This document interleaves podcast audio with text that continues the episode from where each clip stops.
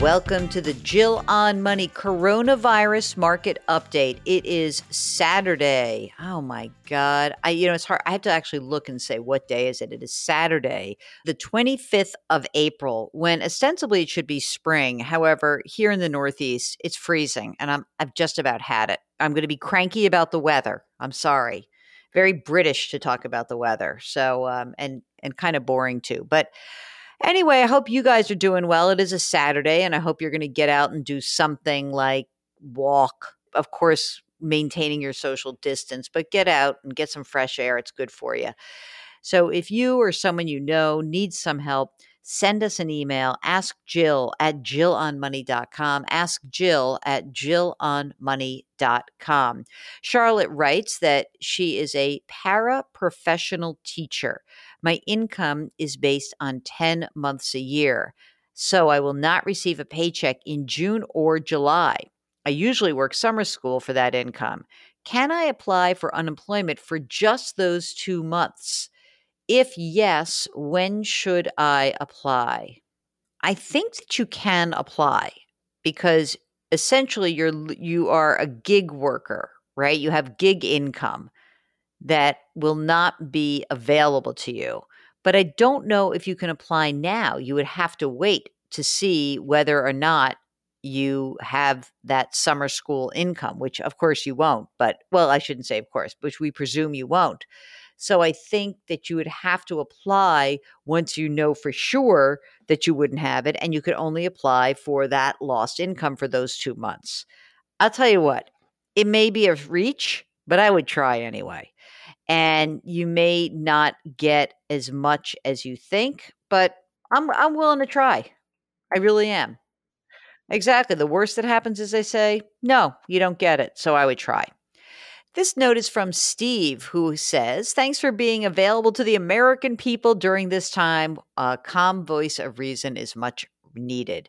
My question is Should I apply for forbearance on my mortgage?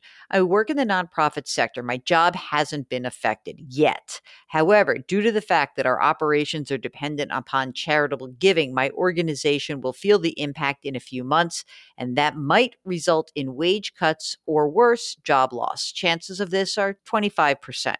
Should I apply for forbearance just so I have some cash on hand? Right now, I have three months of savings, not including my retirement fund. I know you preach six months. It seems there might be two possible positive outcomes. If I keep my job, I can use the savings to pay mortgage lump sum at the end of the forbearance period. Not sure if this gets applied to just principal or if it includes interest. Or two, if I owe both principal and interest, I would just have some cash on hand for an emergency during this time. All this depends on if I have to pay a lump sum, get on a repayment plan, or if payments are put on the back end of the mortgage term. My mortgage is government backed. There seems to be some confusion regarding this, and I wanted some of your thoughts. Okay, so mortgage forbearance there's been a lot of problems with the this part of the cares act because if you have mortgages that are backed by fannie and freddie it is kind of up to the bank how they want to do it they can grant you forbearance they can give you you know, six, 12 months of reprieve, but it is not mandated how that money gets paid back. And I think it should be, by the way. I am not sure if you apply for forbearance because you think you're going to get a job reduction, it's going to work. You haven't been impacted by the virus yet. I mean, you can call them, you can call the mortgage company, you can see what the options are. You might say, "Look, I feel like uh, I may be getting my my job is at risk. Can you explain to me how this would work and get the information? But I don't think I would actually apply for forbearance right now because you're not impacted by this yet. I hate you to start this process for no reason. Marvin wants to know about emergency reserve fund. That's a great question. Six months of your living expenses, six to twelve months, guys. And you know what? Um, if you're retired, you're uh, you're entering retirement, a full year at least, one to two years, one to two years in a cash account. So you don't have to invade your retirement accounts or your investment accounts at the wrong time. This is from Bevan. We're putting money into our teenage son's 529 plans. One is currently in college, the other is finishing up his sophomore year. Due to the pandemic, in a matter of a week or two, we lost basically everything we put into it over the last 12 months. Yeesh, how's that possible? Uh, What what was the investment that you made in here? Because usually when you do like an age-based investment plan in a 529, it starts to taper off the risk as you need the money. Mark is saying I'm reading this wrong that they've lost everything they've contributed, not but even if that even that, it shouldn't be that aggressive if the kid's in college already, right? Can you send me just do me a favor?